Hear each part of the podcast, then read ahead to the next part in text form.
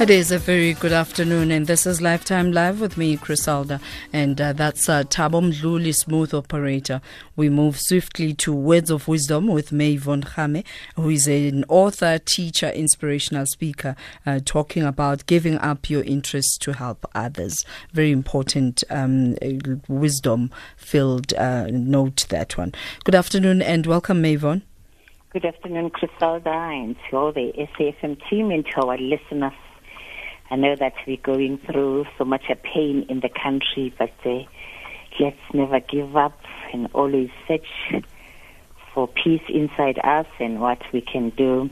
And during this time of a sacrifice, I think time is calling us uh, to give up what we value for the sake of lifting others up. And we're grateful for all the moments that you lift us up. I'd like us to reflect and examine our consciences and remember all those selfless people who loved us so much, who sacrificed their lives even. Remember how we got freed as a country. We lost lives, and there are people who left their families to go and fight for our own freedom. Those are the moments that we need to be grateful. That is ancient wisdom also that we need to learn from, especially during this time we know that Jesus Christ also sacrificed his own life for our own sake. So our conversation today is what is it that we are willing to sacrifice and let go of all what we value? And when we think of our own parents, Crisalda, they could have used their investments, their money for nicer houses, for enjoying life, but they earned little, but every cent they invested in creating a better future for us.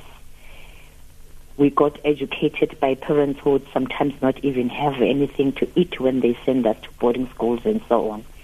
So I think this is the time for us to really delve deeper and say, what is it that we can give? We also have people who leave their families to go and serve and pray for us like priests.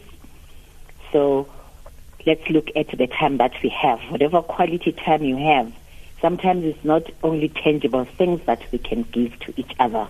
How can we use our time to lift each other? We've got sad families now who have lost all members all at the same time children, mother, father, in road accidents. We've got child headed homes, uh, the children who lost all their parents who are struggling. They don't know how to make ends meet. So think about it. You've got time because sometimes even in hospitals, you know, someone just wants someone to come in and say, I don't know you, but I care for you. I'm, I'm praying with you. I love you. Let's help others use our resources. I liked when I saw the message that, you know, instead of us saying it's Lent, giving up chocolates and food so we can lose weight, why don't we do something valuable? Take something every day in your home that you do not need and go and give to those who are in need. Mm. And look at the martyrs. How many people stood for truth, for what they believed in, and cared for people that they would stand up and be killed. So those are all the things I think that we we need to remember that those of us who still have the means, instead of just being comfortable and forgetting the people around you, let's do what the positive talk is teaching us. Be positive, think positive, say positive words to other people, do positive things, do something good.